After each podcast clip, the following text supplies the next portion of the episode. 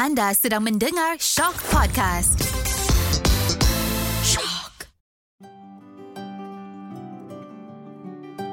Hari ini menjadi saksi. Pernah tak terfikir apakah yang pernah berlaku pada hari ini dan apa kaitannya dengan diri kita? Ya, pada tarikh hari ini ternyata setiap peristiwa ada ceritanya. Dan kami akan rungkaikan segalanya di podcast Mesin Masa hari ini menjadi saksi.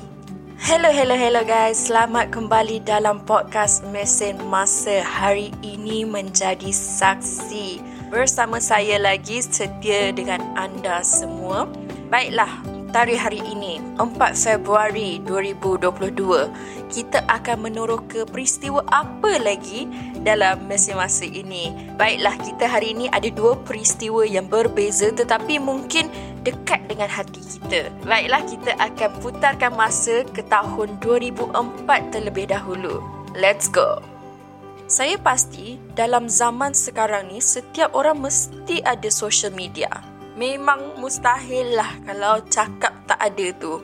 Kenapa tiba-tiba saya cakap pasal social media? Kerana hari ini pada 4 Februari merupakan hari pelancaran Facebook pada tahun 2004. Yes. Jadi saya akan berkongsi sedikit cerita tentang pelancaran Facebook pada 2004 ya. Okey, pelajar tahun kedua Harvard bernama Mark Zuckerberg melancarkan sebuah laman web media sosial bernama Facebook yang dibinanya untuk menghubungkan pelajar Harvard antara satu sama lain.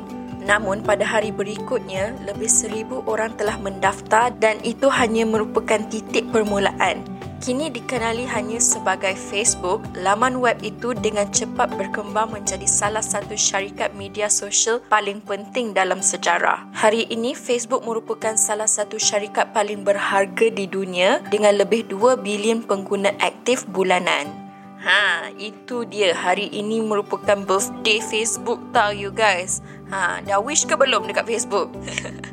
okay, kita akan putarkan balik masa kepada tahun 1938. Jauh eh daripada 2004 ke 1938. Baiklah, kepada penggemar Disney, anda perlu tahu tentang hari ini kerana pada 4 Februari 1938, Disney melancarkan filem animasi Snow White and the Seven Dwarfs.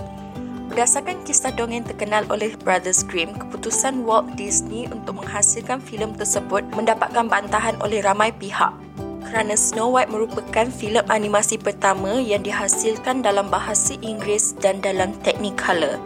Namun, Disney memenangi Academy Award untuk pencapaiannya manakala muzik untuk filem tersebut yang menampilkan balada terkenal Snow White Someday My Prince Will Come dan lagu-lagu lain oleh Frank Churchill, Larry Morey, Paul J. Smith dan Leigh Harleen juga dicalonkan untuk Oscars. Pada Jun 2008, lebih 60 tahun selepas tayangannya di Amerika Syarikat, Institut Filem Amerika memilih Snow White and the Seven Dwarfs sebagai filem animasi nombor satu sepanjang zaman dalam senarai America's 10 Greatest Films in 10 Classic Genres. Baiklah hari ini menjadi saksi pada 4 Februari merupakan kelahiran social media Facebook pada tahun 2004 dan pelancaran filem ikonik Walt Disney Snow White and the Seven Dwarfs.